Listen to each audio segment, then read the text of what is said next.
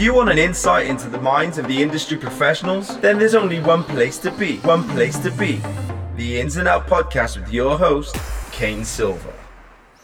In this episode of the Ins and Outs podcast, I speak to professional dancer Shannelle Ferguson, also known as Tali. In this episode, Tali tells us about her journey as a dancer and why she prefers being in rehearsals and the creative side of stuff than she does actually performing. Tali has also worked as an agent for Zoo Nation and is now an assistant choreographer for Rita Ora and Years and Years. We also talk about Tali's intensive and what she offers, which is different to other intensives. I hope you enjoy this episode. Please follow Tali on Instagram. Also, please leave us a five star rating and review on iTunes and share with your friends. Here is Tali. Boom. And we're in, motherfucker. Hey, Tals. Hi. oh, it begins. And it begins. Thank you so much for coming on the show. My pleasure. My pleasure. We've been trying to make this work for quite a while. Yeah, strong year, I'd say. A s- yeah, strong year. I think we started speaking about it when I came to Tobias's flat to help Mhm. him record for his yeah. project. Yeah, that's a strong year ago. Yeah, definitely a year ago. But you've been away over Christmas. What have you been doing? I, well, I did Kenrick's last show, Red, um, and before we even started rehearsals, I said to myself, I'm going to need a break Mhm. after this. Um, so I went to LA mid October till mid November, um, to see friends and also just to relax, and then took pretty much the rest of the year off. I've been here, but I've just been Hibernating. hibernating. Yeah. How was LA? LA was great. It was needed um, on a personal level mostly. Um, I realise every time I go, easy to forget, but I, my friendship circle there is just as tight as the friendship circle here, which is incredible because it's the other side of the world. That's dope. Yeah, You got quite a good friendship with like Sean and stuff out there, right? yeah. Mr. Evody I'm wearing my ML t-shirt You as are. speak. Is that a new one? Yeah, it's their Oh. anniversary one. They just Yeah, celebrated their tenth. Um, yeah, Sean, Evaristo, Erica Sobel, um, are like my senseis, I'd say, and they're there.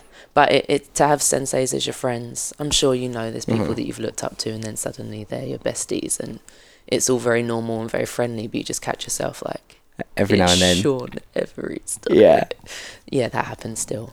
But yeah, I've got I've got real real chums over there. It's lovely. Did you take any class out there? I did. I took Sean taught Sure Thing, which is a really Classic. old. Yeah. It's like eight years, I would say. Seven, eight yeah, years old. old. Um, I took that, which was great, and um, I taught a couple of times, and I took Devin Solomon's class for the first time, which was incredible. That was a real good find. Um, but it wasn't about training; it was about sunshine, having some space because Red Mhm. was very, very intense, um, and just starting to wind down from a crazy year. Yeah. What was Red? You said Red was very intense. Um, Red was Boy Blue's latest show. Mm-hmm. Um, anyone that doesn't know, Boy Blue Entertainment are a hip hop. They're not a hip hop theatre company, hip hop company based in East London, and one of the first companies I was ever in, in two thousand and five. Wow. Um, yeah, so to return there, fourteen years after the fact to do a show, and the show was based around um, how we cope with grief. Okay. Yeah, so then you add into that our dear friend passing. Yeah. It was intense. Yeah. Of Um course. because that happened like five weeks into the rehearsal process. So it was heavy already. You had a lot to pull from. Yeah. but that was really hard because some days you'd feel all right and you're like, oh, I just don't really want to grieve today. I don't want to take my brain to that place. Yeah, but yeah, let's go. But I think in the long run it was helpful because I deal with trauma, I think, way after the fact. Mhm. And it forced me to deal with it in the moment, which, with hindsight, I am very grateful for. But at the time, was like, Yeah, this This is a, this isn't what I wanted at work today. yeah, no, not so much. Yeah. But I survived. We survived. We all pulled through. So, and it's an incredible show. If I wasn't in it, I'd really like it, and there's no bias there at all. I think. Where were you performing it? Uh, we did two weeks at the Barbican, Nice. um, and then one at Fairfield Halls in Croydon because it just reopened. Nice. Yeah. Three cool. weeks. Good good amount of time. Yeah. And I haven't been a part of the making of a show ever. Have you Because not? Into the Hoods existed already. Um, Vice had been done already. Deanna Matos Mhm. had done my Your role track. before I, I ever did it. Um, and yeah, I hadn't done a show since Into the Hoods. wow. Yeah, Which is 10 years ago. ten years ago. Yeah. Shit. Yeah, so I was like, okay, She's back. personal training sessions start now Yeah. because I'm not entirely sure I'm going to make it through these rehearsal days. Um, yeah, incredible. intense. Oh man, the workout before you even start rehearsals were Ken, Ken making you all do burpees and push-ups. yeah, and- the circuits. I I was just proud that I didn't throw up one time, and that I made it through the workout. But I was having personal training sessions, and I was sure that my upper body strength was fine. It was my legs that needed work. And then when we got into the rooms, like you have no upper body strength. Your legs are fine, yeah. but you are really struggling here. So Well, as dancers, we're our legs all the time. We're yeah, Not, we're not on our arms. I've got very often. guns. Yeah, but we're not on our arms that often. Yeah, but I just thought guns equaled Equal strength. strength. Yeah. but then we're doing these circuits and I'm like on fire and wondering why. But yeah, super. Pr- and also, I realize I've built a career on operating at like 30%. Like, when do you see Tali dance and she's like Dying. going full out? Yeah. It's not really a thing. No. I don't think I've really tested my stamina on No, a I've- daily basis. I've never seen you like- given like a Cisco. Do you know what I mean? You know what I mean? Like it's not really about pushing it to a physical limit, which is fantastic because I get to be older and still have somewhere to push. hmm That wasn't the aim to be like, okay, so let me just be really lazy and figure out how to make money Yeah. from laziness. But it just so happens that my movement isn't based on hammering it at 100% every day. So it was a test to Yeah. hammer it out to hammer it out. 100% for eight weeks. What was it like being part of the creating of a show? great at this stage because I felt like I had something to bring to the table Yeah. if it was called upon. But then also, it was really nice to just be in a room and told where to stand and Yeah, what to do and have no responsibility. as an outsider, I see you as a very creative person.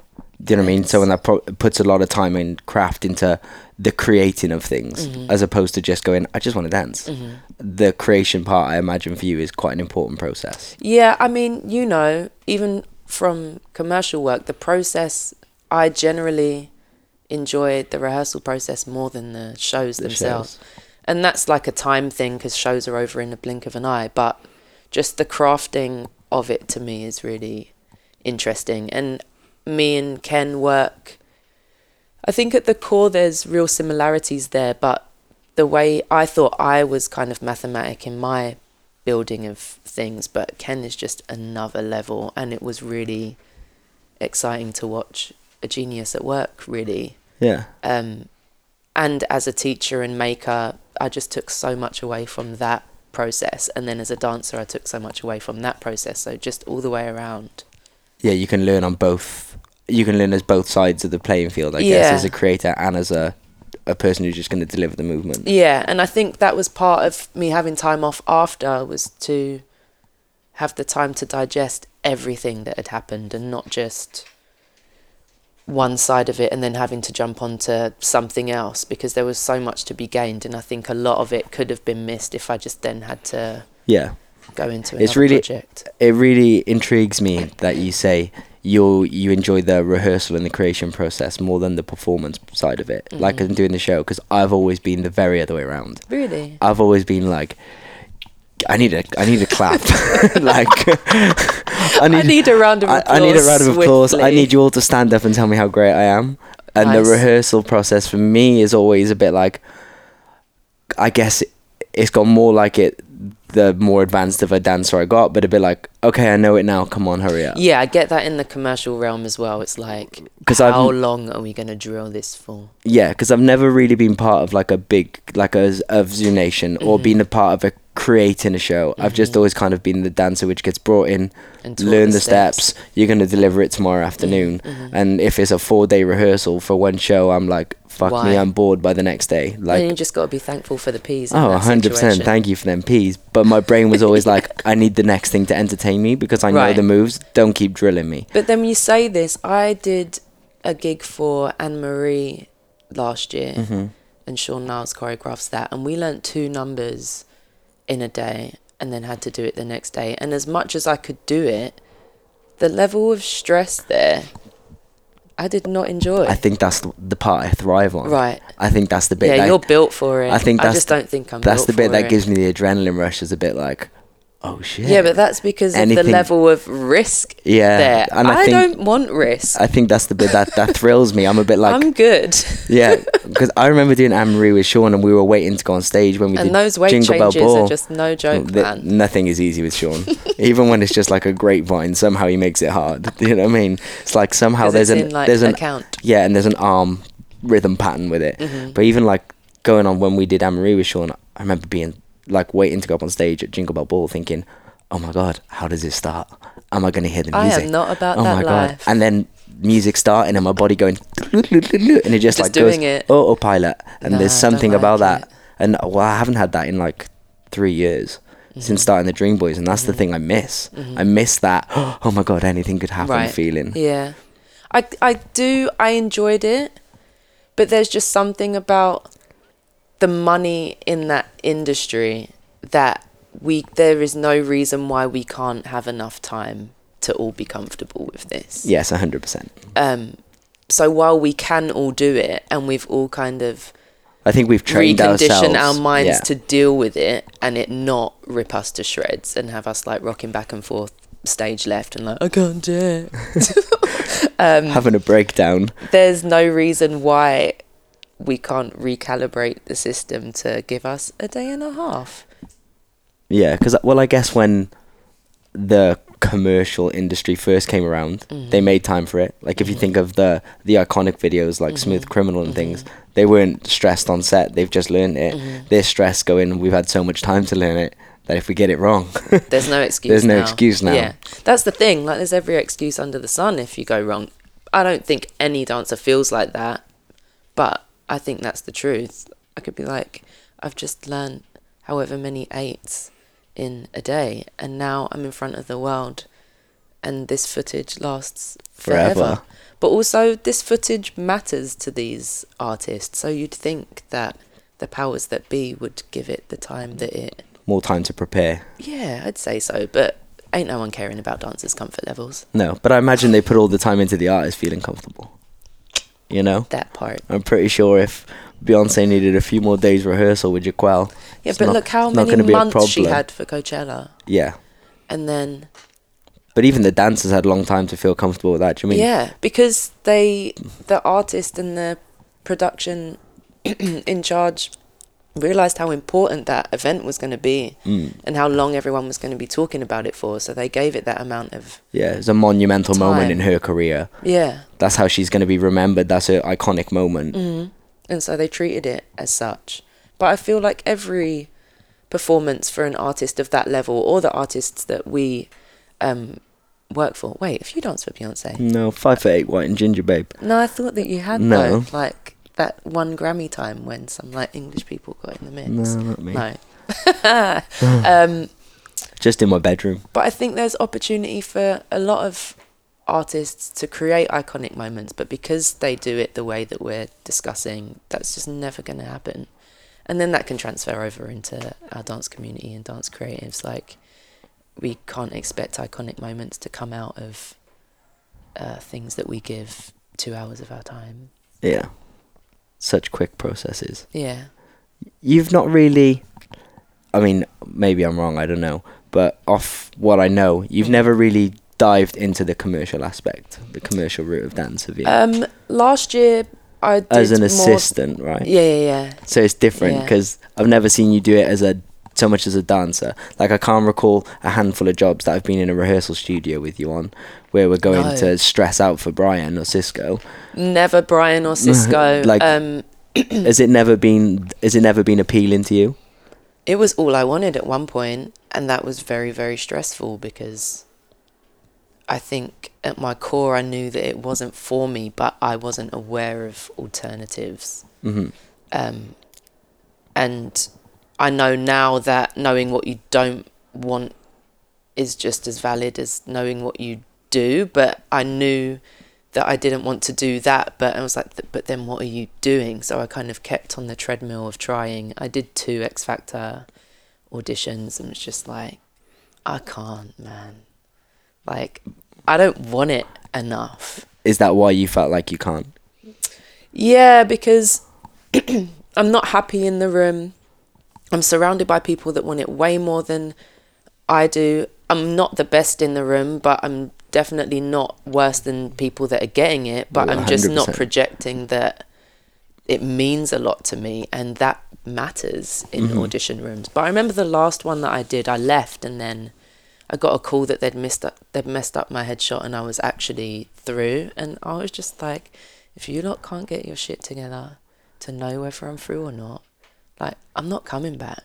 Yeah. Which sounds really Well, um it doesn't because it you Egotistical. You're not because you're auditioning for the biggest job of the year or the biggest production in the country. So it's not hard for him to. but that just spoke volumes to me in terms of you don't want this because I knew people that stayed all day and they've been cut just to like just be to there. try and be in the room. Again. Yeah, and I'm like, you've been told to come back, like in a valid fashion, and you're choosing not to. So now I guess this is the time to cut it off. But auditions terrified me. I hadn't found who I was as a dancer yet, so I don't know how you're supposed to project anything if you don't have a sense of Hmm. identity. I knew I was clean. I knew I could pick up material. My CV is actually really good, but I was the person that they called when someone else was busy. I was like B team booking. They know that you can get the job done. yeah, on, and I on was short, happy with on B short notice. yeah. Um, I remember doing Kylie once, and like I think the entire squad was like B team. I hope they're not. I hope no one else that was in that cast is like, I ain't no B team. What are you talking about? Speak for yourself, but girl. we Yeah. we all know who Kylie's dancers are, and there weren't. Uh, Welly was there Mm-hmm. actually. Welly and Keely. Um, no, they're definitely a team. yeah, they were Yeah. 18 Kylie dancers at the time. Um, but yeah, my CV looks great. I but then I say when I teach um, my intensive now that the greatest credits on my CV were actually my least favorite jobs. Yeah. And some I was at Shockout Arts in Manchester just before Christmas and they were talking about or asking me about which artists I've worked for and I'm saying these names and their mouths dropping and I'm like I had a terrible time. And they just I said who thinks I sound crazy? And some of them are putting their hands up because they just can't understand how dancing be a bad- for Rihanna could ever not be anything but incredible. And I think I don't think I'm as negative as I used to be, but I think it's important that there's like a dose of reality being served to um, younger dancers now that don't stop reaching for that commercial dream, but I think you should know that it's it quite possibly might not be what you've dreamed of. Mhm. And I've always I say now that I'm glad I didn't dream of certain things because I would have been quite disappointed. Yeah. Whereas because it wasn't the goal, it's like, oh, this is cool, and then I'm gonna go back home and figure out what I actually want to do. Yeah. I think we see them as life changing things. Mm, And in the moment, they feel spectacular. Mhm. But once they're done, mhm. you're still the same. You've just can pay rent that month. And that's probably the only difference. Yeah. And you might be able to charge a little bit more if you go and teach. Yeah. Like Yeah. a few people might think you're cooler, but other than that, what my biggest notice from that was like was living in LA, stressing and putting all my intention and all my focus was chasing these goals that I'd set for myself because other people had made them cool. Mhm. So I was Mhm. like, well, I like. I like that dancer, so I've got to do what they did. Right. And that's the that's the journey. That's the way up to the top is by Mhm. taking these steps, and then finishing them and leaving and going. I can pay rent, but I'm still gonna work now. Yeah. I'm still not. I'm still the same human. Mhm. Me and Carl were talking about it on the way up, and we were saying how it's interesting that we we separate our career and our life. Mm-hmm. And I remember my career was at an all time high, but my life was at an all time Right, low. Generally the and way. and now my career is meh. I make a living from dance, but I haven't got this sensational career going on in my life. I do the same job, which I Isn't love. that the goal in the end, though, that you're Yeah. making a living out of it, like a yeah, consistent? a hundred percent. But with that, my life is at an all time high. Mm-hmm. Mm-hmm. And I feel like it's finding the balance of being able to connect the both and make them complement each other. Right. And that's the part that I've always I always struggled with. Whereas now I'm happy to go, oh, I'll take a few negative points Mhm, on the career mhm. side to boost the life side up, hundred Yeah, percent. yeah, yeah. But do you think that comes with just age and experience? Yeah, and I think when you taste what you've spoken of with the uh, dance life being at a high, but life being a bit crap, you just get to think, I'd trade this actually. Yeah. Um, I was thinking while you were saying that that if I actually look at my CV, it doesn't. No one would look at that CV and be like, "Oh, that's that's Tali's." Like it doesn't actually reflect Reflect you. me as Yeah. a starting to now but the commercial side like that list of credits like me as a teacher putting those credits by me on a flyer just would make no sense someone would think there was an error They're thinking they're going to come in and learn from Sean or Cisco, and they're going to get a complete different Yeah, energy. gonna they're going to learn like- from you.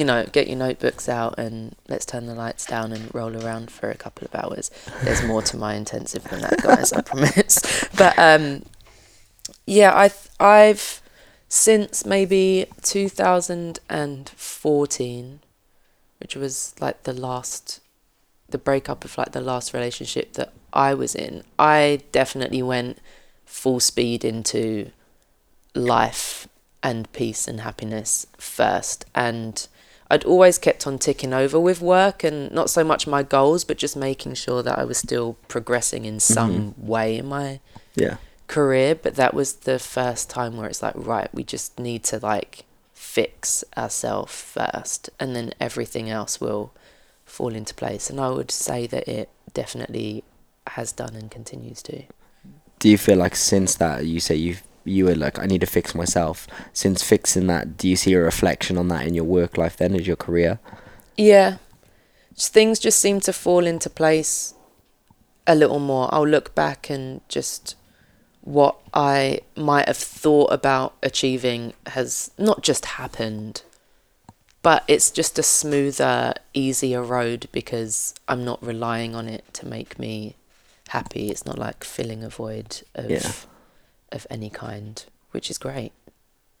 yeah Goals. because you were before I cut you off earlier you were about to say the last few years you have like dove more into the commercial aspect a bit more Mhm. and that's been assisting Aaron right hmm Yeah, I've assisted. how did that come around Um, I considered moving to Amsterdam at one point. I just really, really love the energy there. It's like London dialed down Mhm. slightly. Like it's got a productive, creative spirit to it, but it's not so intense rod in your back. What are you Mhm. doing today? And if you're not doing anything, why not? It's not got that energy to it. Um, so when I was there, Aaron was there working with um, Nike. I would love to just say Nike, but I realise that's just not what they say. So, um, what Nike the actual company don't Yeah. they they call it Nike yeah, so I'm, I would definitely say Nike yeah. If we, if we ever want to work with them, we're gonna have to switch that. So, if I, so if I want an endorsement Yeah, yeah, yeah. You're gonna have to stick the key on the end, major key. Um, yeah. So we were both there at the same time, and uh, he asked if I wanted to go to a coffee, to a coffee, for a coffee, and I knew him through like in Mm-hmm. passing, but we'd never spent any time. So I was under the impression that it was just a a friendly coffee, and it was then that he um, mentioned that his assistant, who still works with him a lot, Sarah Gordon, avant garde extraordinaire, um, she was having her first child, so he Mhm. was going to need another assistant. And did I want to get into a studio to help him with this Snake Hips video that he was doing? So it started there, super low key, and the shoot was in LA, so I didn't actually go to the shoot, but helped him with Mhm. that. And it started from there, really, and it hasn't really stopped since. And the scale of it has grown. We went from that to a few fashion uh, campaigns and years and years. Mhm. Uh, we did their last tour, which was a really formative. You know, tours are bubbles anyway. But I think what we found in that and the dancers that we had on board for that changed the course of a lot for most of us, I'd say. And then the last thing was Rita Ora's uh, most recent Yeah. campaign. So yeah, it's been a ride. How was that working with like on the Rita campaign? Because you guys did like Strictly and stuff like that.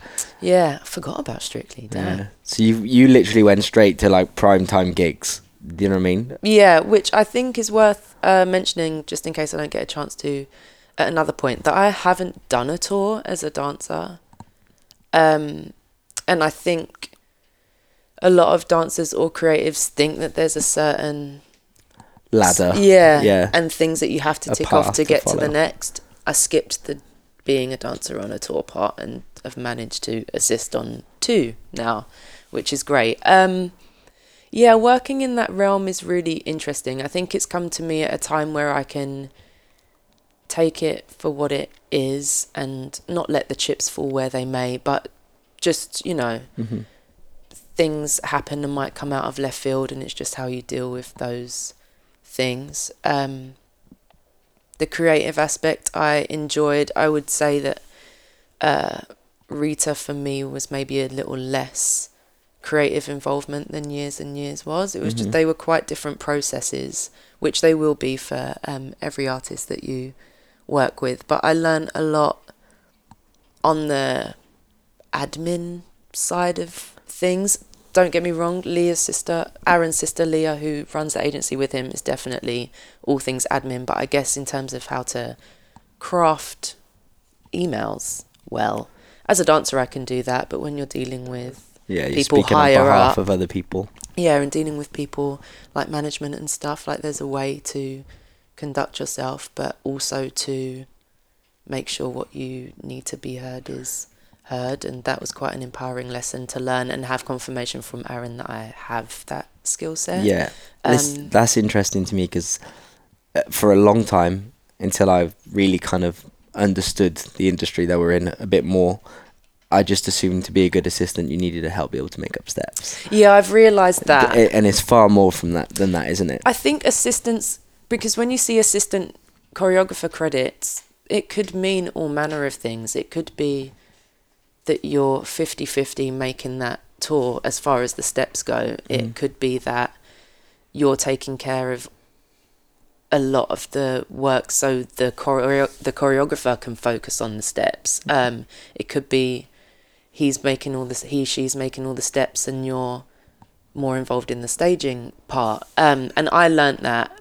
Um, but the way that Aaron works isn't, it's not all about the steps Yeah. anyway. There's so much more to it. And I would say that I can make steps fairly efficiently, but it was, I appreciate no end that that's not necessarily what I was brought in Yeah. to do. Because you can get to- anyone who can make up steps. Yeah. Just find a good Instagram video, I guess. Yeah, and I think it allowed me to learn other skills that I didn't have rather than being brought in to deliver what he knew I could hmm Like, already. like what other kind of skills? Um, the managing myself with people in powerful positions, I would say. Um, privates have always terrified me. I the thought of being in a room with one person, One for an hour is like, does that time not go insanely slowly? Yeah. And then Unless they're your friend. yeah, It's like, and then suddenly it's Rita, and you know, you've just got like a half day session. It's like, oh, oh, okay, four hours of trying to get her to learn this step. Great. yeah, like we're gonna have to make this session into something. Yeah. Um, and those things happened, which was great. Um, it's managing a lot of people in general, um, dancers included, because I tend to make solos, which people always find like that's so scary. It's like no, managing people to me is scary, and being in a rehearsal room and just having however many sets of eyes waiting on you to tell them what to do, that to me is scary. Mhm. I had to do that for like Well, months. An arena tour. yeah. so, um, yeah, it was baptism of fire. Wow, that's really going to pierce people's ears there. I think that baptism. okay, Sorry, nice. guys. Um, projected. baptism of fire, but um, what is it they say about diamonds? They're like made under pressure or something Mhm, like that. yeah. I don't know. It's got to be under pressure. And I, I felt that. I would say that I neared burnout towards the end of it, but I knew it was going to end. It wasn't an eternal job, so you just kind of sucked it up and get past the things that through it. terrify you.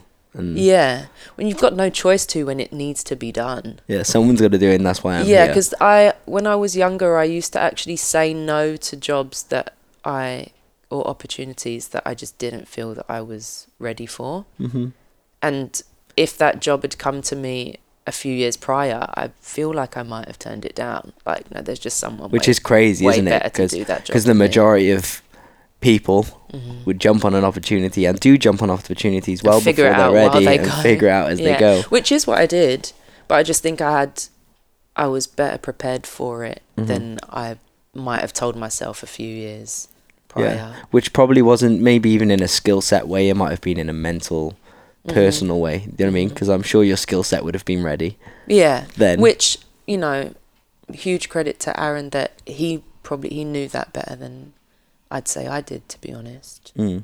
like he's he's he really changed my life personally and professionally. So Even on the um, like you said, obviously, like you have to learn to send emails and stuff like that. You used to do quite a, quite a lot of stuff like that for Zoo Nation, right? Yeah, I still do. The uh, form that that takes is changing now, but I've been agency manager for Zoo Nation since 2011. Mm-hmm. um, mostly workshops and corporate jobs, but we most recently uh, cast and represented the majority of dancers on the new Everybody's Talking About Jamie film. Mhm. Um, and I was assisting with the Rita tour at the same time, so that Hey. was wild. Nice. That was another a reason film why and a tour. Go off. go off, but also what are you doing? Um, yeah, I. That's another reason why after Red, I was like, I need the rest of the year off because juggling those two things was hmm crazy. Is it was it hard being on the the other side Were you're having to deal with people with the same aspirations of you and you have to deal with their problems and make sure things get dealt with them in correct ways? Um, Because I think being an agent must be fantastic and terrifying. I've really enjoyed it because Zoo Nation's such a niche. The agency looks after the members of the company Mhm. at any given time. No strangers. plus associates kind of you know um so it's always attracted or it's been friends or people that I know really well that I'm representing. And there is definitely a level of fulfillment that comes with making sure that your people are looked after and contributing to making them money. And the upside of that is that I get to make a little bit of money too. Fantastic. Um I've never had any difficult um, dancers to look after. Um, at the time with the Jamie film, it was just that I was representing maybe nine cast members, Jamie's schoolmates basically, plus Rhymes, who was uh, assistant choreographer, associate choreographer. Yep. Soz. Um, and then suddenly representing a hundred more dancers. Oh wow. Just Um, casually. yeah. casually. I was like, oh, 10, that's manageable. And a 100 more. Yeah, Fuck. basically. It's it not so manageable. Yeah, it wasn't so manageable. We got through it uh, with the help of my colleagues at Zoo Nation and the Jamie production team, but all things considered, it wasn't so much the work I had to do, it was just it being 10 times more than I had Mm-hmm. originally thought. that's it's really interesting to me how so you've managed to kind of have a dabble in lots of areas of our field hmm and so you see all the different sides of it hmm but uh, you were also a part of dancers uh, what was that one called Dancers United. dancers united Yeah. when you guys first started that which was obviously to make sure that dancers are treated fairly and paid properly and so on and your battle a lot of the time was with production companies and Mhm. agents hmm and then you find yourself having to manage a hundred dancers Yeah. as an agent and deal with a production company. Was that uh, did that change your perspective on how other people have dealt with things in the past for your personal experiences, or ones that you know of? Um, well, I was agency manager at the time, and that was part of my. I thought it was like an added weapon in my arsenal. It's like, I do this, and it's not hard to do right. So, why are so many of you agents so whack? Because it's not hard. Yeah. But then, Just, hey, that's why we're here to tell the truth.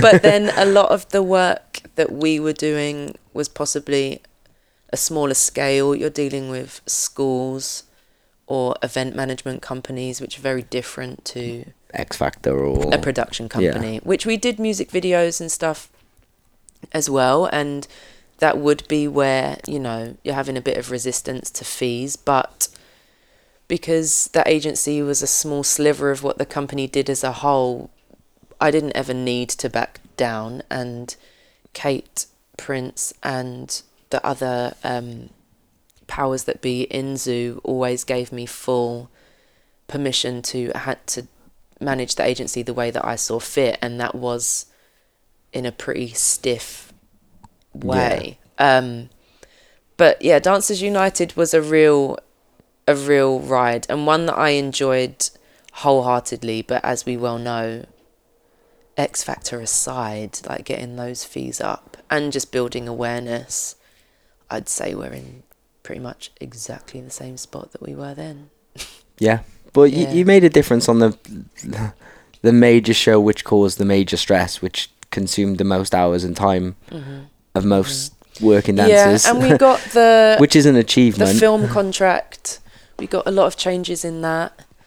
Um, and it is, I think, the hardest thing about these campaign groups. We obviously have Dancers Network now. Is just so much of the time and effort needs to be put into reaching people because there's just continuously a thousand graduates that- every year You know what I mean? who are desperate for a paycheck, and it doesn't matter. They just want to be able to have a CV. And how do you seriously? I just don't think we've cracked that yet because that's hard. That needs like a regional task force. do you know what I mean? well, you need someone at every college or university when they're leaving, as they're graduating, go just before you leave the door and you collect your certificate, say, "Well done." We need a chat. yeah, like you literally need like the UNICEF guys. You know, they're just like Yeah. standing on Neal Street, just like flagging people down. You need like one of those outside every Yeah. college in the country. Yeah. Do you know how much rent is? No. Do you know how many hours you need to work to pay it? No. Let's educate you. Do you know how to like approach agents and do you know how to conduct yourself in general? Probably not. but wow your legs high. yeah. Yeah, you. yes, for that extension. yeah. I don't have that. Oh, me either. So and my point is terrible and hmm. exclusive, I've never been to a ballet class, so I shouldn't even call myself a dancer. I get it. But there's just so much more to it than the physical aspect and they don't tell you that in college. I didn't go to college. Not at all. No. How did you The get college of the streets. the street? Took it. hood. you sound like Lil Kim from You Got Did I? Served. oh my god. I'm so hood. You know, she goes, "Let's take you to the streets." That's me, man. How did Mash. you? How did you start dancing? I started at my local leisure centre because my friend wanted to go and Just dragged along. yeah, Kyle and Kane can relate. Um, yeah, so I started there, but my teacher, Tanya Moore, who is now a fantastic stand up comedian, she was in Plague and Boy Blue, so she took me there. Within a couple months, I'd say I was kind of trotting along to Boy Blue um, rehearsals. And then it was like Boy Blue, Avant Garde, Plague, Zoo Nation was where I settled for the longest, but it was in that I mean, you, community. you started learning in a very good community. right? Like, But that's I thought about this earlier. because if you think like we're from Cardiff. Sorry for anyone who doesn't know. Kyle sat next to us. Um, me and me and me and Kyle are from Cardiff, so we didn't have like we we dreamt Mm-hmm. of being able to go. Let's go train with Boy Blue, or let's go and train with 2XS or Zoo Mm-hmm. Nation. Do you mean that was like a once a year trip surprise from our family? Like, Right. We're taking you to go and learn from That's Nation. incredible. Do you know what I mean? Yeah. So to us, that was like oh my god feeling. And Mm-hmm. what kind like, of year are we talking? I'm talking 2004. Oh, mad. Like yeah. so we were about started. we were about 14. So you already knew of those companies and rated them then? I only knew of them because they would judge like Kate Prince would judge a, da- Ah, a dance competition, yeah. and I remember watching like was it GWI Mm. and seeing like Pink seeing like Pink Mafia. Came last. Did you? Mm. Yeah, Cisco judging us. Like that's how we knew 2XS is top said 2XS, and we were like, what's that? Like Their set was crazy because I first did that in 2004. And yeah, we came last. Um, but then they had GWI Winners Showcase, and I was doing that with Ken by then Mm-hmm. in uh, DNA, which was the all female group. So even that I remember was. DNA. Oh man, the Missy set. Yeah. Um, I kept my raincoat for such a long time. And what, Um, Kim had a girls group as well, Mishmash. I was in Mishmash. Yeah, I remember Mishmash. All blue hoodies. Oh, I didn't do that one. I did the Kids Take Control set. Yeah, I remember that one as well. And then they did Blackpool at UDO, yeah, didn't they? yeah, and that's how I first heard of Mishmash was at UDO. Right. So our introduction to the London dance groups were basically what UDO Comps. judges were, Yeah. and even most of them were whack commercial judges. Do you know what I mean with a pretty face? Like, but every now and then you'd get Cisco who'd have a 2XS hop on who'd preach to everyone, and then we'd all be like, "Who is he?" Mm-hmm. He rolled saying?" his eyes then, sister. Yeah, I did. And we, we would be like preaching to us, and we were like, "You're God. Whatever you say must be right."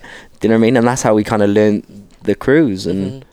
I mean, I look back now, and um, I was about to say then, I was thinking this morning about to look back at where my foundations lay and who I consider my senseis to be, and to know now that they are all legends. from I the get go, like, do, does everyone have that perspective on their training or am i i mean i know i'm super super lucky but is that rare to i didn't know that at the time. They weren't legends. And what i was also thinking is that they're not that much older than me but when i started i thought ken was like grown grown. Yeah, but he was also just a young man Yeah. trying to figure like it out. Like eighteen, like yeah. Yeah, um, like I think he's maybe five years older than me, but I would have called it ten at least at the time. Like that's how much. I th- I looked up. to and I think that's the way they carried themselves as well. which is funny now because it's like you had no idea what you were doing. No, Like you would just, and I think he would say the same. I think he might have said the same to me. He might not want me to tell everyone this, but Kenrick, you know me, sorry.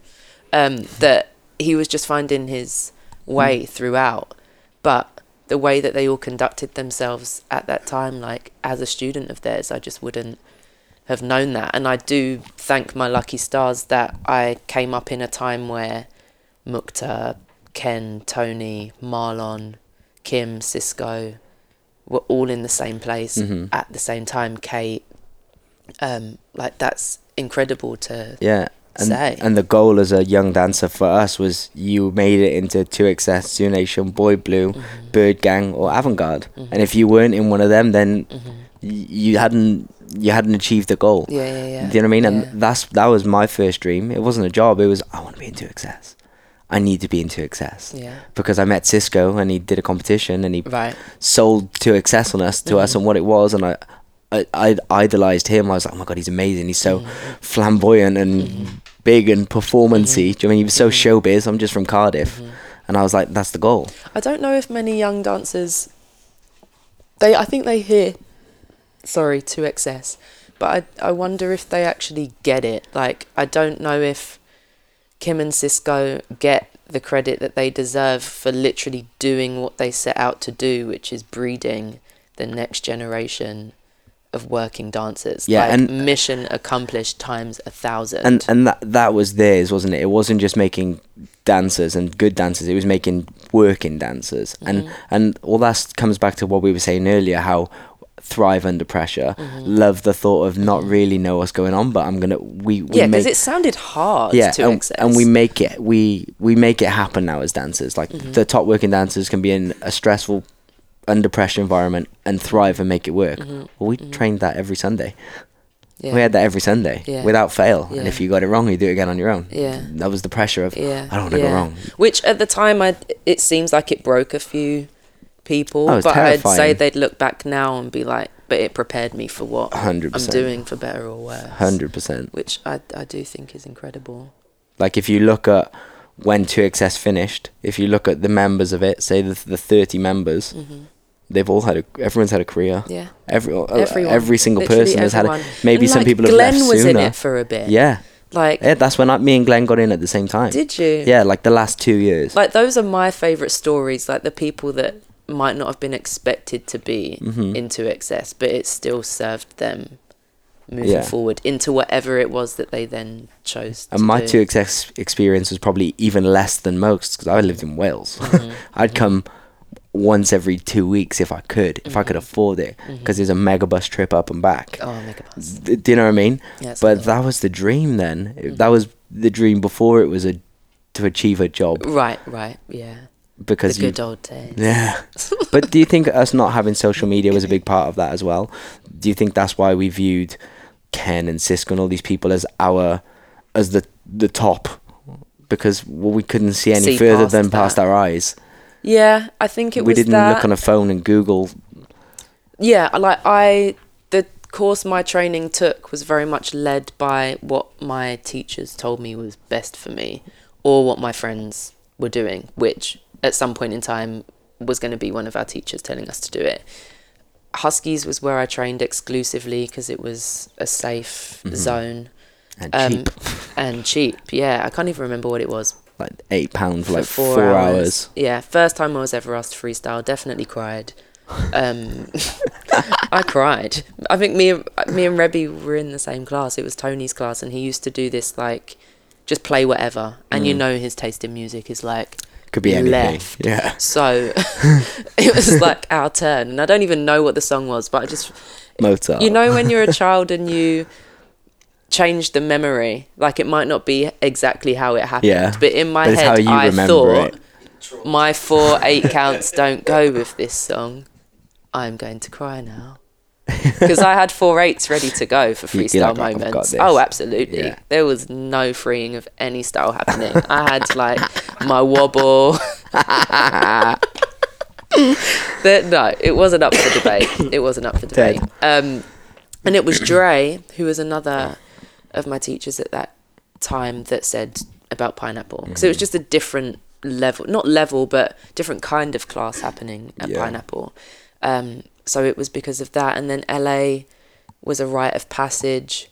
But again, you were only going off what your friends told you about Mhm. it, or you know, we had our digital cameras then. I don't remember how we were consuming Well, then because YouTube wasn't it- a I- thing. well, it was. It was, but I feel like all we saw was Tucker Barkley, Laura Edwards, Bobby Newberry, yeah, yeah, yeah. and that's kind yeah, of it. And yeah, it was all. Jafar. And it, yeah, Jafar, and it was just a very pixelated, blurry video. that we could see crystal clear at the time. That But you look the at it now and you're like, well, at the time how did my eyes even digest Oh, yeah, this at the, at the time, I used to turn the computer screen into the mirror and try and copy the choreography. That's how I learned. nice. Couldn't afford to go to LA, but Yeah, I'd yeah, try and reverse it and learn a Tucker Barkley class, and that's how I learned who Kim and Cisco was. Right, Like right, Kim's mummy routine, right. and Cisco doing it. Do you mean like? Mhm, mhm. But now we're so exposed. Yeah, I know.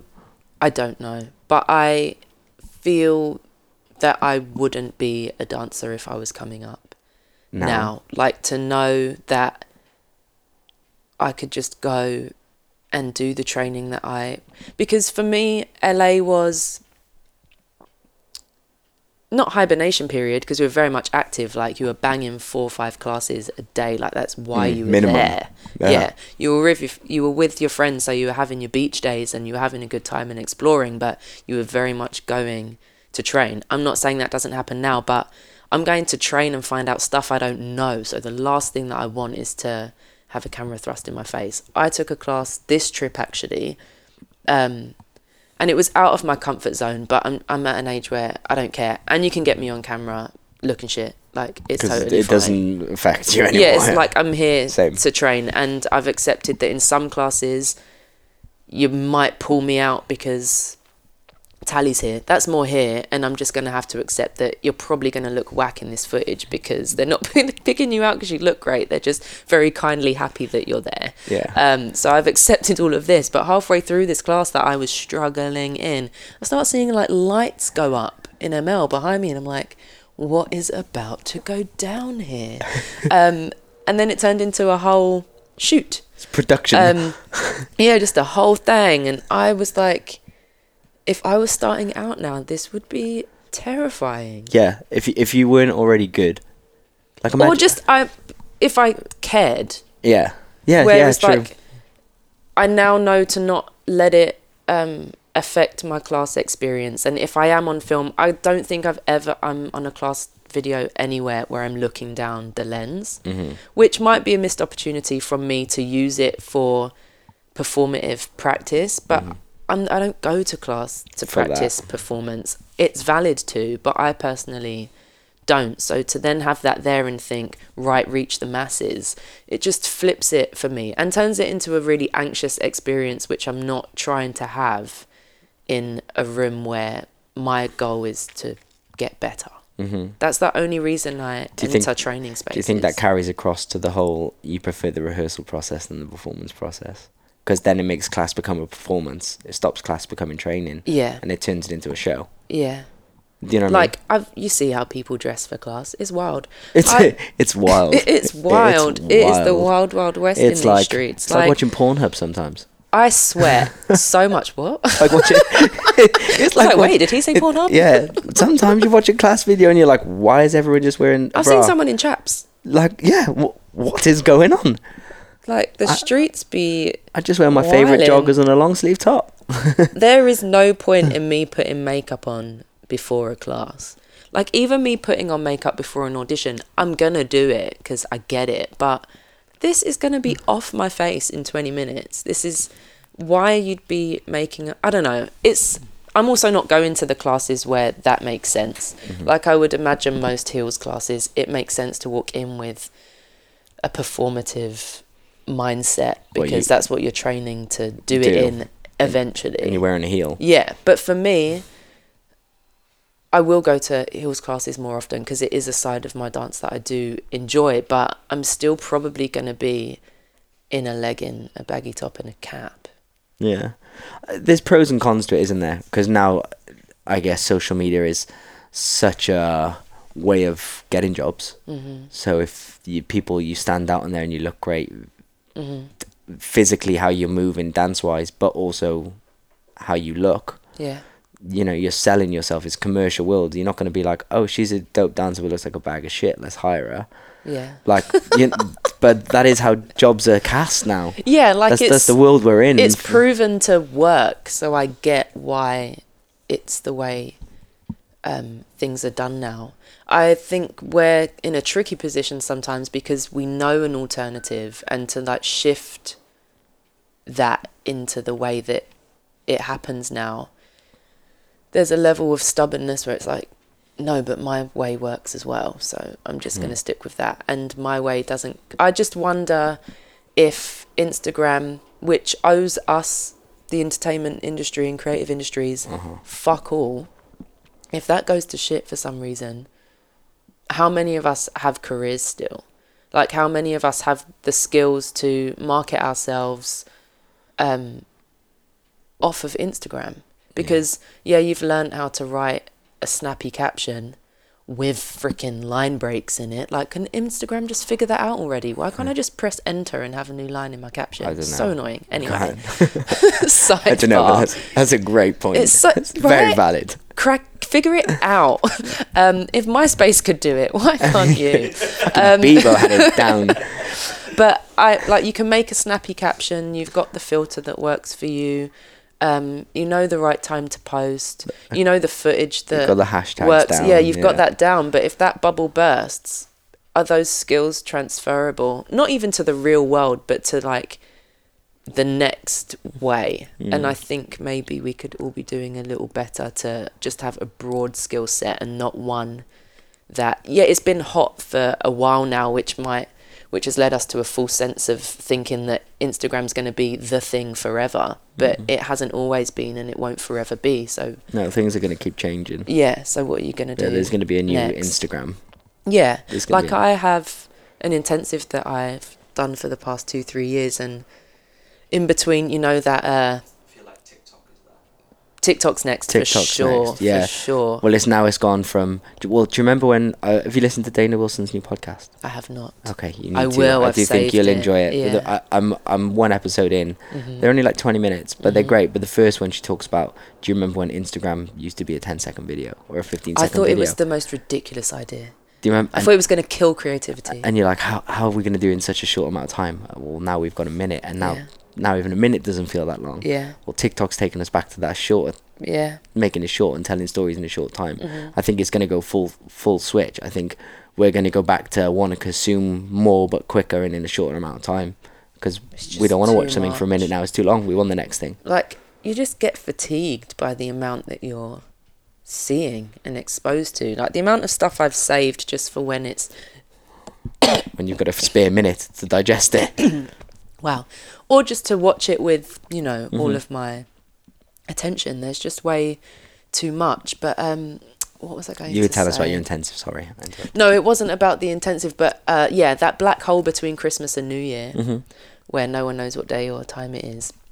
I thought maybe I should get ahead and email all the organisers that have ever brought me out and just like send a little synopsis of what this has been, what it could be for their students, and Mhm. just try to take my life not off Instagram, but I just don't want to rely on it for Your only way of marketing, I guess. yeah. I enjoy it now. I didn't for a long time because I just felt it was being forced upon me.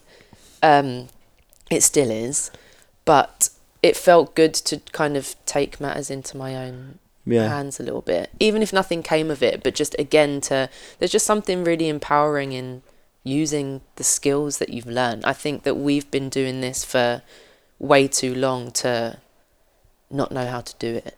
Not know how to send an email. Yeah. Like, or just make things mm. happen for yourself. And even, again, if nothing comes of it, just having the know how or the desire to try and make moves is really fulfilling to me. Yeah. I also think. Do you think? I also think, and do you think that Insta like our jobs are getting hired and stuff now via Instagram? Mm-hmm. Also because it's a cheaper solution for companies. Mhm. It means that they get they don't need to hold castings because before all they would see is a picture of us Yeah. and they'd see our name and Mhm. they'd see a list of information about us and go, Mhm. well, that's what it says on paper and that's what she looks like. But I need to see her or his charisma and what they actually look like because that's a headshot. So I want to see the real version. So they'd bring us in for a casting or an audition. Whereas now they can see everything that they're going to record in that casting or that audition because we're doing it for them for free. Yeah, yeah. So that's another carryover of why it has become such an kind of essential thing now to make your Instagram make you bookable via your Instagram because that's how companies Yeah. are doing it. And I first saw that trend in LA when you'd be like put up for casting or you'd apply hmm and they'd that'd be the, the question. Ask your Insta handle. How many followers do you have? And you go, what? So already they want to know if you repost your advert you're in, how many people you're going to reach via your thing because they're already you. Mm-hmm. Do they pay any extra for that? I have no idea. They didn't then. They Mhm. might do now, but this was five years ago, I'd hope so. five six years ago. So when it was Right. vaguely new. Yeah, yeah. I think I think that's why it's so hard with Insta because you have to kind of choose how like, does it do you want it to reflect your life in any way or is it just business. yeah Which um I spoke to Chris Minot before in here, and he said he recommended as an agent that Mhm. you have a business Instagram account and keep your personal one private. oh so have to Have to. So when the production company that's search you, search you, and you want to hide the antics you got up to on the weekend with your friends, so they're still want them to literally using it. as a casting suite so they don't see you. They don't see me. I'm the prime example. So they don't see me white girl wasted at 4 a.m. outside the box, falling over Yeah. on my Instagram story. Yeah. That's private. That only my friends see. I get and that then they see my business one with I get that, but Instagram, I think that every element of our industry and every kind of group of people within it are trying to make it something that it wasn't ever made to be. It was just a platform to share videos and photos. So Mm. it is a bit to odd share life, not that to an cast from. agent would be like, Mm. keep your personal stuff private because Mm. I'm looking at that. Well, to book you. It's well- like, wait, but that's not why I joined Instagram. Why yeah, you or maybe upon me? he's been told that that's what the production company are asking for. Yeah, when it makes in. complete sense, but you'd think we were talking about. I don't know. I th- imagine there was a casting suite version of Instagram where Mm. it was just a profile that you had for that. I'd understand if it was like, well, why are you posting yourself peeing in the street on there? Yeah. But no, it's that's. that would be me as well. Um, but also, I've never peed in the street. I do all the time. Um, also, it carries over to Kyle's like Kane does all the time. Um, it carries over to the world that we're also in, though, where Kevin Hart made a joke ten years ago mm. and lost the biggest opportunity of his life mm-hmm. because of a joke or because he was thing. And I think maybe it's in that aspect keep your personal stuff private so it doesn't come negative to you. Because Yeah. we are in that era where everyone's yeah appearance everything and everyone's so sensitive. Anyone can find fuck if you go through my facebook like yeah, but we all overshared when Facebook started because no one was I've looking got at photos it of me and Kyle friends. sucking on 50 year old women's boobs on there, drunk, Are you joking. kidding me? No, of course I'm not kidding Are you. you deleting them? no, They're still because it's the best memory ever. Like, well, not the boob, but it was funny. Did like, that really happen? Yeah, cupping it. Are you kidding me? no, like we were. This s- podcast's over. Take we were, s- equipment off. we, we were 17, 18, uh, but that's what. At the time, I wasn't chasing a dance career. You- Like it was just fun and sharing. That's and, why those memories are great on Facebook because you can delete them when they come up. You're like, I can't believe that's up there. Whereas Whereas, I- you guys are sharing it. I just go, that was hilarious. But do you know what I mean? So I guess because that's the world we're in now, I'd probably lose a job yeah, I that. understand. Like I generally use my public or the feed for work things for the most part, and then there's a bit of life stuff in the Yeah. stories. But I think you kind of set the tone for yourself, and my dance is very much. It's not autobiographical, but it's not so separated from my life. Mhm. So I think it It relates. makes sense for people to have a little bit of insight into my life because it's in my dance. No, it makes it. They're related. Hmm what I mean? Your like, your dance and your life intertwine. Yeah, Then yeah. they're not which two separate things. I'm lucky for that, so I can get away with you know Yeah. sharing bits. Um. What? Tell us about your intensive. Uh, my intensive is called Identity Ideas Industry, and uh, it is built around the desire to have a community of curious individuals.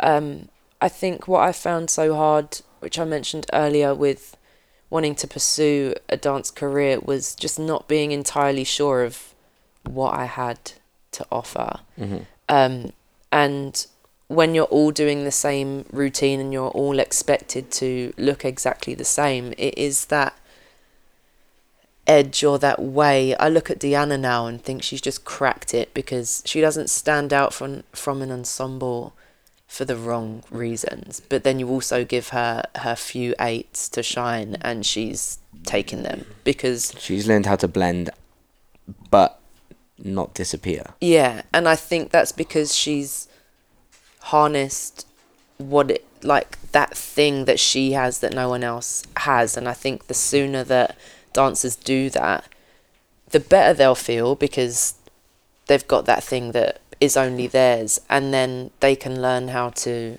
not. I won't say market, but articulate to people Mm-hmm. what that is. So it's mostly freestyle based, or the first couple of days are using freestyle as a way to find what that thing is if you don't know already, or start to ask questions in that area. And then the second couple of days is different ways to make things, whether that's steps or pieces. Mm-hmm. Um, and then the last day, the industry part I've struggled to get right. It started as a seminar, and I had Kate speak, Mm-hmm. um, and then it was more Q and A vibes, and I asked everyone to bring their CV, and we'd have a look at how to make those better and how to write a good intro email to agents and things like that. And then because I attract, I've had commercial dancers there, I've had graduates there, I've had the weird and wonderful among us there, and they all have different needs industry wise. And a graduate from Laban doesn't necessarily care about overtime and No. just a list of rates. It might not ever be relevant. So now it's half hour coffee dates with each person. and try and cater for their individual needs. Yeah. And whether that's just a look back at the week on a more personal level or it's uh you've got 30 minutes with someone that knows a decent amount. Now's your time. Yeah, kind of like a therapist for the world you need. Yeah. There's only one student of the 30 that I had last year that she knew what she wanted from that half hour. And that was really interesting for me. The others weren't wrong, but it was, it kind of affirmed for me what her aims were because she kind of walked the walk at the end of the week. Like Yeah. she took the reins to get what she wanted out of me. And I thought that was great. And then it makes your life easier because you can point her in the direction. Yeah, because I think mentorship is is important. Like I've said to all of them, because I've delivered this program to over a hundred people now, which might not seem like a lot, but if you're telling all of those people that if they need you, you're there, So that I'll- can put a lot of strain on your time. So what I'm also trying to do is um,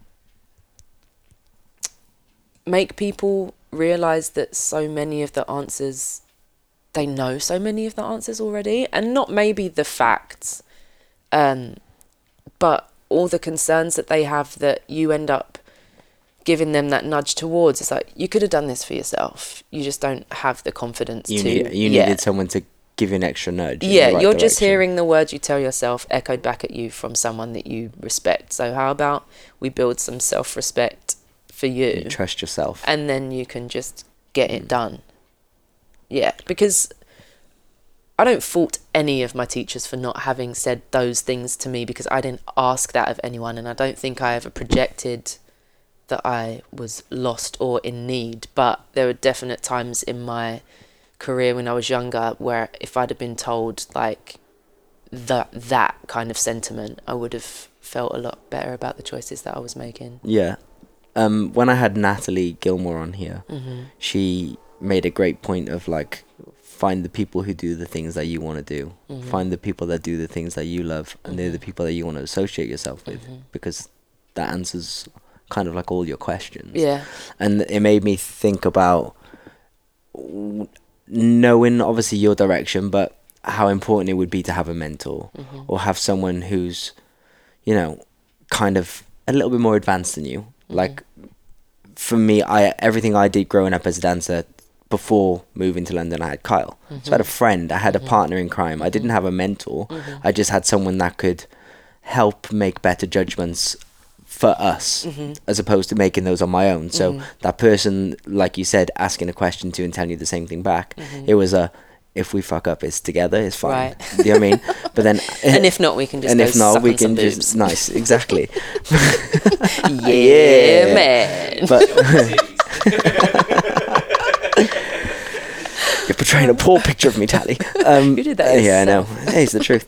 Um, but then after that, when I first moved to London, I just chased anything which was successful, Mm-hmm. and I found myself in the circles of like Anthony and Cisco, and Mm-hmm. and I, I so grateful for those opportunities. But I never found myself. I never found what I was looking for. I was just like, okay, I'm getting jobs, but I still don't feel like I'm with my peeps. Right, right, Until I met like John, and I say it all the time. John was my my savior. Mm-hmm. John was like, oh my god, I'm allowed. I'm allowed to dress how I want to dress, play football, and dance. Right, right, All these things do connect. And until I found someone which was like me but further ahead on their journey, Mm-hmm. everything was very difficult until that moment. And all of a sudden, if everything became a lot easier because I had someone to confide in and also someone to give me feedback, Mm-hmm.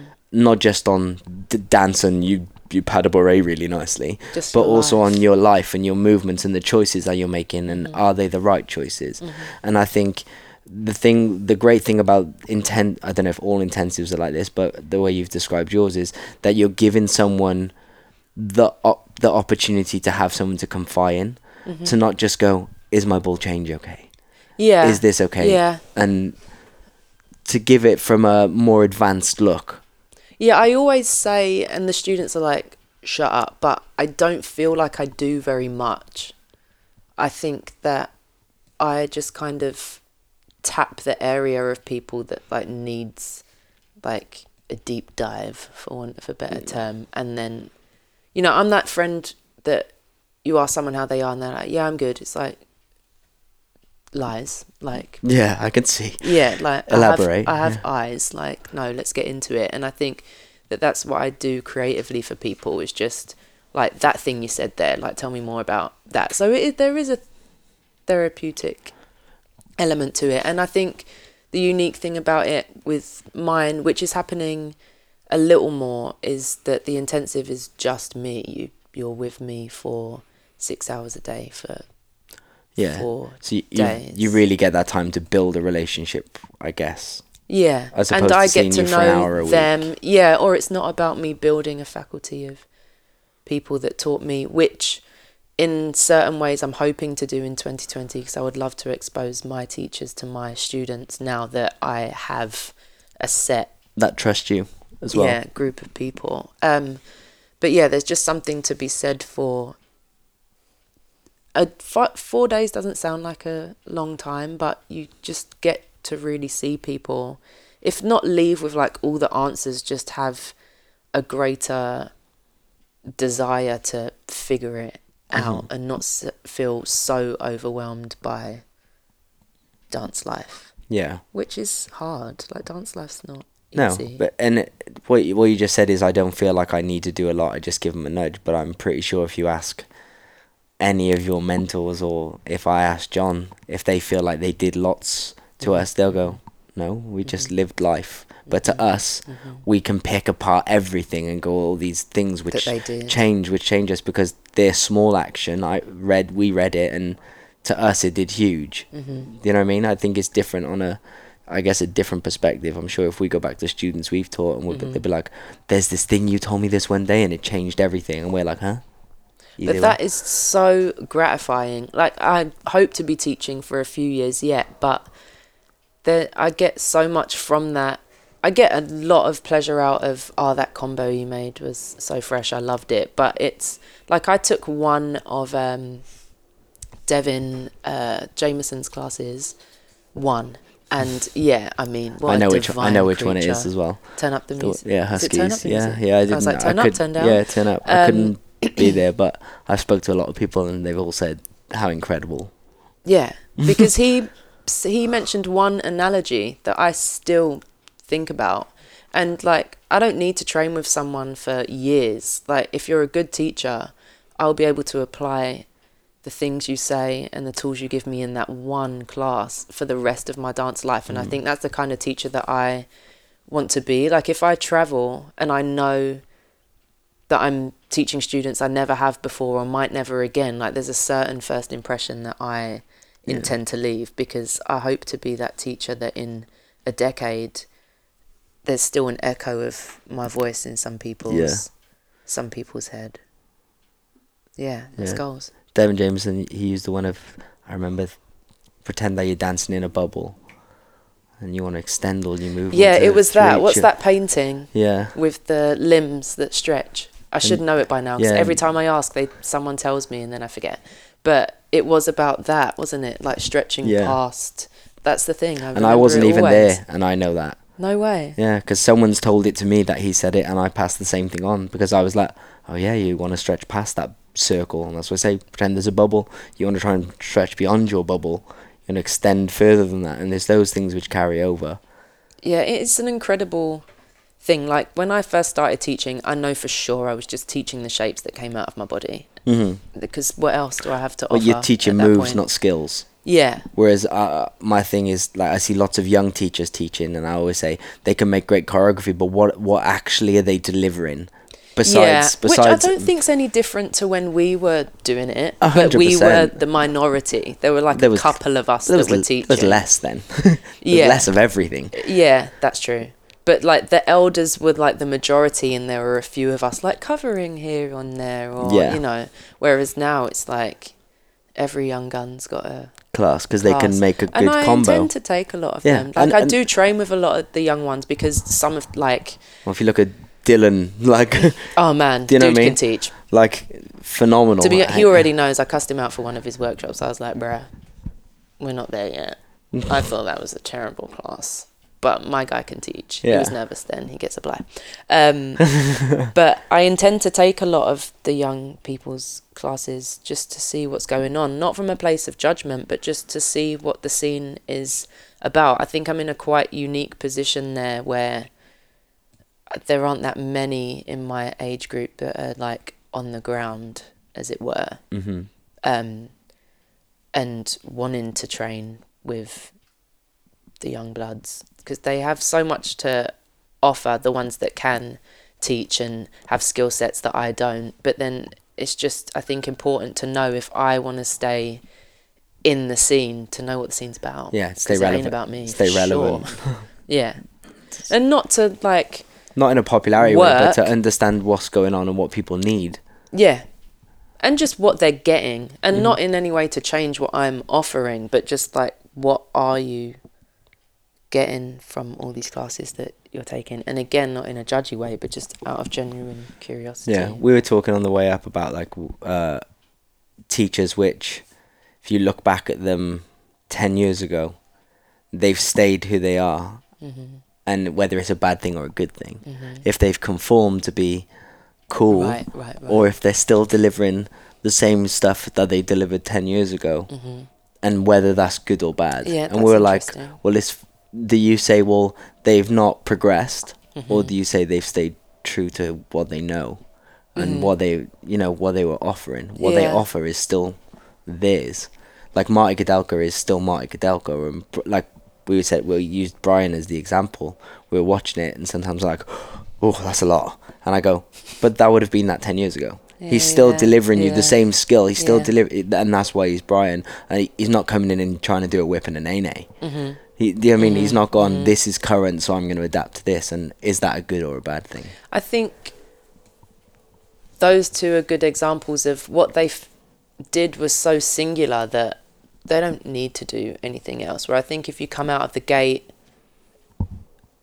in a trend, you're gonna have to Stay change. trends, yeah. yeah. because you haven't based your creativity on anything um, unique, which is one way to do it. I don't play. I don't hate on that, but that's hard to then stay on top of everything that's Being the first to happening. do it. Yeah. Um, but yeah, those two are really good examples, and I think those two have stayed the same. I'm trying to think of. Not the same, but you know, their identity has been clear. I'm trying to think of someone that's if you like look struck back- a balance. And if you look back at footage 10 years ago, like what they're wearing is different and maybe the quality of the camera, but the skill set is still, they're still Mm-hmm. the off. stamp is the Yeah. stamp. Yeah. I'm trying to think of someone. They've still got their Nike tick, do you the know what I mean? Yeah.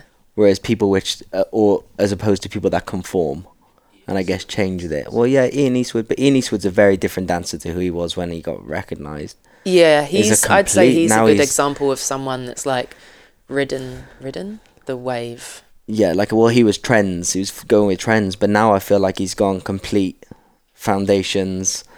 He's- Which I understand the desire to rebel against what people think of you. Because I Mm-hmm. spoke to him on one of my trips because I find it fascinating to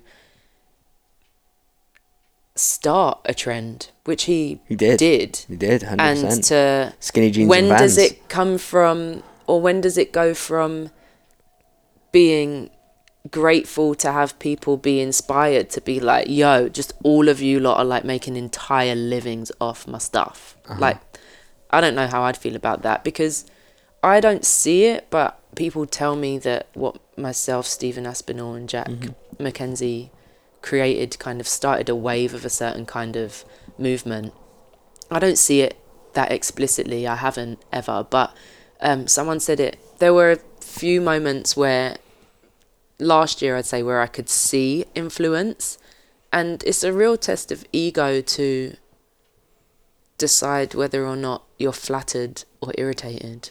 Yeah, yeah, But I think it's the acknowledgement that makes the difference. I don't need you to credit me in your Instagram caption, but have you been in a room with me to learn it firsthand to pass it on, or have you just like yeah. swiped it? If they've trained with you every day for the past five years, then you understand why it happens. yeah, yeah, yeah. But if it's just a couple things you've seen and you're now doing your version of, but still, I'm like, oh, it would have been nice if you'd have uh, looked back and Yeah. acknowledged it a little Like bit. if someone said, "Oh, you you you dance similar to Marco, John, and Miha," you go, "Well, yeah, they dance together every day for Yeah, eight yeah, years. Of course, he's got a similar repertoire as them because that's all they did together." But then I guess if it's an outsider who has no First-hand connection with you, then they're just copy and pasting. it's just so interesting for me to f- have that thought on such a micro level and then be like, I need to talk to Ian about this because that's like a worldwide he, he was a celebrity. Like him. he was a celebrity.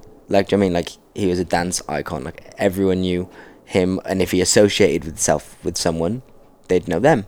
They'd so become. pressure. Do you know what I mean? And it was, and then all of a sudden evaporated and came back as a popper, like and a, a a popper, freestyler. a light feet guy. Uh, But I think it's a really interesting way to use your platform and not to feel um, overwhelmed by the need to do what people expect. Because I see comments on his post when like, I preferred when you know you did you were doing crickets. your yeah, emo stuff, and he's like, well, that's great for you, but that's not what I want to where do. I'm at in life. Yeah. yeah. Um, yeah, it's it's fascinating. And then I saw um, incredible dancer. His name's Kai Lin, Asian guy. He's oh American. my gosh, he's Like, amazing. He's- seen him do contemporary? Yeah, like It's he is. crazy. I first met him in the gym in LA, Uh-huh. and he was just some dude talking to me like I just moved here from New York. Mm-hmm, I like training too, and I was like, cool, we'll talk. And then we did a video for Pete Mm-hmm. Styles, Pete Francis. Pete. Francis. Let's keep it real. And uh, we did a video together, and I was like, fuck, he's dope. Yeah, man. Like, and, Across but but hip hop, like he was getting down. And then a week later, I was walking through the corridor at Millennium, and he was in a contemporary class, and I was like, he's an alien. Yeah, he's like crazy. he can He's do crazy. everything, like Yeah. everything. But I saw him post the other day, like I see so many people teaching light feet, and unless you're a creator, you shouldn't be teaching it and all this stuff. And then I was like, oh, that's interesting because now light feet is the new crazy. Yeah, it's the thing. like judging a UDO competition. Fuck me, it's the only Lock-ins it's- galore Yeah, it's in the wrong places. yeah, and it's Mm-hmm. like light feet is all you see, but none of them are learning it from the original creators. Do you know what I Mm-hmm. mean? And then it's like, but then if we can't also find that part where we take inspiration from stuff and we learn those things, how doesn't it? Yeah, but how do people educate themselves?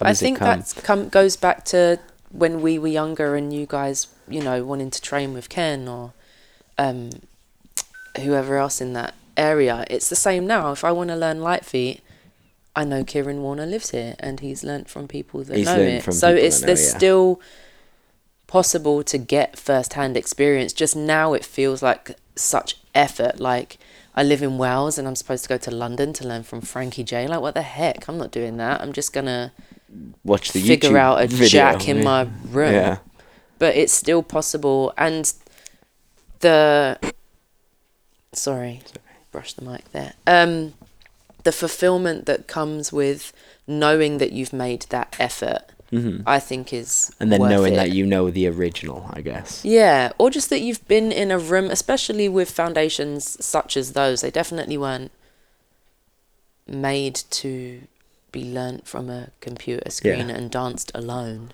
Uh-huh. So to be in a room like Studio B in Brixton with Frankie and like sweating and like your legs are gonna drop off, but there's still a jam to follow. Like it can be. I guess that's an experience that you can't learn. yeah, hmm and why would you not he's not going to be teaching forever but footage and tutorials will be online till the end of time so i think while we can get it firsthand we should make an effort to Hundred percent. Defo. in it Yeah. In it, I'm like, I'm thinking, like yeah, ah yeah yeah. Well, I always think that about people like John, and I see people who want to be great dancers and they don't go to his class because he's my hero and taught me Mhm. almost everything.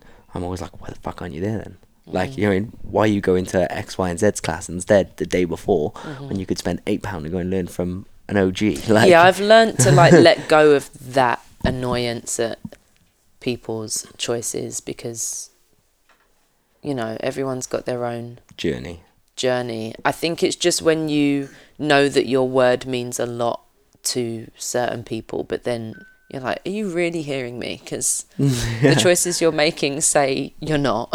yeah. but that's for you to, you know, figure Yeah. out. And you're not the only voice I'm hearing. You're, I'm not the only voice you're, You're hearing. hearing. You're exposed to hundreds of voices giving you conflicting info. So, you know, I guess look in and listen to yourself. But yeah, I've thought the same. We already know that the the popularity of a class is not equal to its quality. To its value, Yeah. hundred percent. You already know. And go to LA, Super Dave's class empty. Like, Wild. like when I was there, it'd be the quietest class, and I'd be like, "It's Super Dave." Like what do you Like his, listen, his name says it all. like, Yeah, yeah. and then everyone's in no names mentions class, and you go, "What are you doing? The bubble will burst. Yeah. I think the bubble will burst. All you're doing is shooting a video." Kyle doesn't Kyle's think Kyle's bubble think Kyle's going to It's all, bubble it's snap. trend. Yeah. If you're seen in the video, if you if you're doing the cool stuff, if you're doing the new thing, and you're seen doing it, Yeah. hmm whereas like it's not cool to not be in the video or Not have a video be at all. in yourself. Yeah. That's not the cool thing. It's it's all social media now. Yeah. So if you're in that video, you can share it. Be like, oh, I was in so and so's class. Whilst Yeah. she was uh, over there learning foundations from one Mhm. of the grades. hmm Yeah. I guess it depends what the goal is. Yeah, exactly. Yeah, hundred percent. Do you dance for fulfillment? Are you chasing a career? Are yeah, are you trying to be the best dancer you can be so that you can do X, Y, Z, or are you just trying to do X, Y, Z? Or you're just trying to Z? be seen. or are you just trying to have a good time? Yeah. Like Valid. that's another thing. Yeah. Yeah. John and Marco's beginner classes are a big eye opener to me because I, I go and see lots of them dancers and Mm. I've seen them for the past eight years and they started off at pineapple and couldn't two step and now they're in advanced classes Doing roasting combos. and I'm Amazing. like, what do you want to do? And they're like, what do you mean? we dance and they're like, oh, I just dance on a Thursday and you're like, oh. Amazing. And so what do you do in your part time? I work in the bank yeah, yeah, yeah. They're superheroes. and then and my brain goes, oh. There's so many. I don't know if they're all still in definitives, but in definitives, there were people that worked like in suits in the day. Yeah. And then they're going and doing Glenn Hudson's choreo and absolutely smashing it at night. And to me, they're the successful ones because their Well- quality of life is high and they can also dance at a really high level. They're still getting the same fulfillment we are out of the thing that we love. Yeah, like I don't know when a successful dancer was a full time one. Yeah, that's true. Because and to be honest, probably most full time dancers aren't satisfied. Yeah, and they're not making it rain on these hoes. No, they're not making it. They're not making They're it. not making it rain Well, at all. It's not even spitting. That was when, when one of my first podcasts with Lizzie blew my mind. She was like, Mm. "Oh, I was depressed for ages. Hmm. I had to go away and go and do yoga retreats." And I'm like, "But you're Lizzie." like, do you know what I mean? Like when she goes, oh, "I wasn't happy with the stuff I was doing," I was like, "But what weren't you doing? Like yeah, you could do anything you wanted. Mhm, Like you're Lizzie." mhm. Like, and that was a big eye opener. I was like, "Oh shit." Yeah, I just I say it again because the kind of student that I attract. Oh, I did it again. Um, I think it's important for them to know that it's all right to have a part time job. Yeah. Like, it's okay to do what you need to do. And I found through living at home and through the Zoo Nation agency stuff being my sideline essentially. So I haven't danced full time ever. 'Cause I've Mm. always had another means of income. It's called smart. But it just allowed me to make it allowed me to not go to that audition because that didn't mean that I wasn't going to make any money that week, you know. you didn't have to rely on that one thing, I guess. Yeah, which I think is what ends up shaping a lot of careers is necessity. Mm. Like, I'm sure there are some girls that want to do podium, but I'm sure a lot of them are just doing it so that they can say that they're still working in dance. And it's Mm. like, well, no, just get. A, like, what other things do you enjoy in life, and why wouldn't you pursue those at the same time? actively as well. I guess it's the same as I've done lots of jobs which I didn't want to do before I accepted it and I didn't enjoy doing it, but it was a paycheck and I had no Mhm, option because rent was due. mm-hmm. Mm, yeah. I get those decisions, but there, I just don't think the alternatives are spoken about often enough. No. Hundred percent. Well, you've covered lots today. Like if you look at your if you look at your CV, it's in every aspect of this industry, which is fantastic. Yeah, it's What's- never boring. What do you think's next for you? Um, I have my eye on a young female artist that I'd like to work with. I'd really like to get hold of a young artist and be with them from the beginning and not necessarily with dances and steps but just help them with their movement Mm-hmm. because I movement directed Rita's first out single off the newest album, but that's my only experience with an artist and not assisting. Mm-hmm. So that would be nice. I'd like to take my program overseas. I'd like to bring, like I said, some of my teachers here um, for a weekend so people can get a closer look at their processes. Um, I'd like to enter a hip hop battle this year. Hell yeah. I'm not saying I'd like to, I will. I have a real complex about whether my style qualifies, but I just need to let it go. Your style, it? Yeah. Yeah, which doesn't really work as far as hip hop goes. There are certain Doesn't boxes you need to tick, but I think I tick them. But just sorry, sidebar. I th- I look at I watch a lot of hip hop freestylers and I see myself in them, but I'm seeing their um Alternative part. I or guess. them through however after however many years of evolution but anyone that had been following them for years would have seen them when it was more obvious what the foundations were whereas Mhm. if i enter one straight off the bat now i guess because people haven't seen me just doing the foundations they'd be like there are no grooves and bounces and certain steps in there but it's like they are you just need to look harder I'm just giving you 30%. yeah, thirty percent hip hop. But no, that's a real goal of mine You because hip hop is like Can that be your hip hop name? 30 percent. Yeah. Yeah. 30 30 cent um 30 percent that's sick um because so little of what i teach musically generally or what i'm i guess i'm seen as hip hop so isn't in there but like that's the music that i identify with that's Mhm. the style that i'd say i'd lean towards that's what i grew up on so i think now at my age and where i'm at that would be a real full circle thing to like i mean even doing Boy Blue's show definitely Yeah. fed that back in for me because we're doing drills and doing like strict foundations on stage. So I had to get my roots back. So now I'm just trying to feed that, make a conscious effort to feed it back into my dance. That was a proper sidebar, sorry. Um, but I think that's what my 2020 is made up of training, just staying fit, just keeping up, just staying educated. Um, I want to make more money. That's Hell a yeah. definite goal of mine Me too. is to diversify and just try and yeah see where else I can not put my efforts I mean passive income's the dream isn't it you just want to like put a little Mm. nugget of money somewhere and come back to it in a couple of years When and it's it's bigger. blossomed It's a tree. into a gold Money mine seed to a money tree. Yeah. Yeah. but um That's what I do. It's called my tax. oh, that's coming no um but yeah that what i just the last thing i said is just adult behavior really isn't it but um yeah more of the same and just glowing up i guess yeah that's my Sick. 2020 Sick. Is there Yeah. anything we didn't cover that you'd like to? i thought it would be a little more scandalous but i'm glad that it hasn't been i thought you were going to ask me my opinions on some things i was going to be like oh Oh, I don't need no. to. I know- no, I know just- them. yeah you do you? Um no i think we covered I think it's nice for the listeners to hear, especially people who are, say, leaving college or wanting to chase a career, that you hear other people's, not their opinions, but their journeys, so you can hear another option. Do you know what I mean? Like we were always told, you have to go to college. Mm. So just to hear that that isn't It's The only way. The blinkers off. Yeah. Remove the blinkers. Yeah. Remove the this is the only way. hmm Yeah, I think it's important to see. I mean, I think I would have benefited from going to college from a technical point Of course. of view.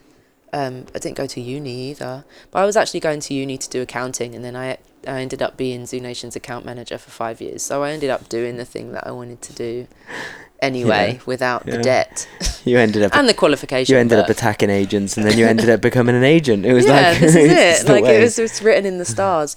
But I think there's a really diverse and a really fruitful career to be had if you stop comparing yourself to other people and let the perfectionism aspect go away. I think we can be a lot more productive if comparison and perfectionism get taken off the table. A lot more happy. Yeah. And that happiness leads to more success without a shadow of a doubt. happiness is success. Yeah. You well, I mean? yeah, like, that. like we said, just because they're not full time dancers doesn't mean they're not successful. ones. Yeah. Yeah. I think happiness is success, hundred percent. Well, this is dope. Yeah. Thank you so much. That was a real treat. Thanks. I know it's lovely. And nice, now we're going to talk more nice off to- the mic. it's nice to pick your brains.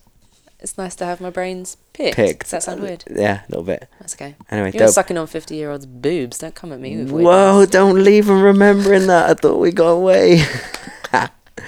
uh, find Tali on Instagram because she hates Instagram at Tali. Underscore 1301. Boom. Find me at Mr. Change and find Kyle at Kyle Anth. Peace out, motherfuckers. Laters. Bye.